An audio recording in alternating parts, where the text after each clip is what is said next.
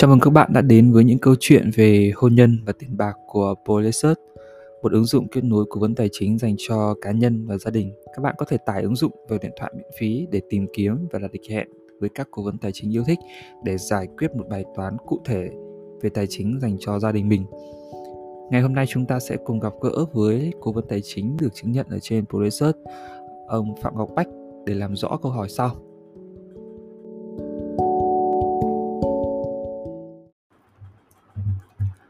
Tôi có 300 triệu tiền tiết kiệm và 15 triệu dư ra mỗi tháng sau khi trừ đi chi phí sinh hoạt.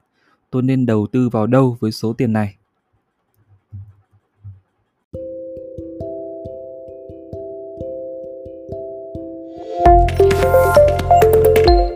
Pronexus, ứng dụng kết nối cố vấn tài chính đầu tiên tại Việt Nam.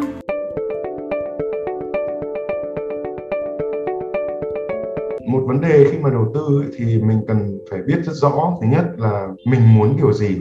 Ờ, trên tháp tài sản đầu tư thì nó có rất nhiều phân lớp tài sản. Tài sản an toàn nhất với lãi suất cố định ví dụ trái phiếu chính phủ tín phiếu kho bạc. Tài khoản thứ hai rủi ro hơn nhưng mà vẫn khá an toàn trái phiếu doanh nghiệp. Tài, lớp tài sản thứ ba cổ phiếu. Lớp tài sản thứ tư mạo hiểm hơn một chút. Đấy là các cái giấy tờ phái sinh ví dụ như là tự hợp đồng tương lai vân vân. Và cuối cùng nó rất rủi ro đấy là tiền số giao dịch hàng hóa dầu và vàng. Bạn cần phải xác định cho mình là mức độ chịu rủi ro của cá nhân là như thế nào.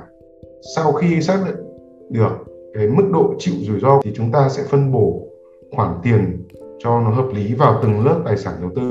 Ở cái trường hợp của bạn ấy, thì bạn là người rất tiết kiệm thì mình xin được đoán là bạn cũng là một người rất chắc chắn để có thể tiết kiệm được từ 15 đến 20 triệu một tháng. Do vậy thì nên lựa chọn các lớp tài sản ở mức rủi ro trung bình đổ xuống bao gồm là chứng khoán, trái phiếu doanh nghiệp, bất động sản, trái phiếu chính phủ.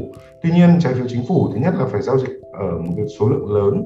Thứ hai là cái mức lãi suất thực sự là không hấp dẫn, nó tương đương và thấp hơn gửi ngân hàng do vậy là cái phần mà chúng ta cần tập trung ở đây là bất động sản và chứng khoán. Về bất động sản và chứng khoán thì bất động sản đòi hỏi hiện nay là phải có một lượng tiền lớn thì mới có thể mua được một lô đất hay là căn chung cư. Thì như vậy, chúng ta đã thu hẹp lại cái khoản đầu tư của chúng ta vào lớp tài sản, đó là trái phiếu doanh nghiệp và chứng khoán. Trái phiếu doanh nghiệp và chứng khoán hiện nay có thể đầu tư với mức chỉ từ khoảng 5 đến 10 triệu là có thể bắt đầu đầu tư rồi. Bạn cũng cần phải phân bổ hợp lý để theo cái rủi ro của mình cũng như là theo cái thị trường thị trường chứng khoán thị trường vốn. Đang ở giai đoạn khó khăn thì cái việc mà tập trung vào trái phiếu doanh nghiệp là tốt hơn. À, khi mà thị trường chứng khoán ở giai đoạn tốt thì chuyển dần cái tỷ trọng từ trái phiếu doanh nghiệp sang cổ phiếu um, sẽ có nhiều người băn khoăn rằng là trái phiếu doanh nghiệp được có an toàn không sau những sự vụ của Tân Hoàng Minh. Hiện nay trên thị trường cũng rất nhiều đơn vị bảo lãnh đơn vị phát hành trái phiếu doanh nghiệp uy tín. Ví dụ có thể mua trái phiếu doanh nghiệp qua các cái ngân hàng hoặc là các công ty chứng khoán à, thì nó sẽ hợp lý hơn.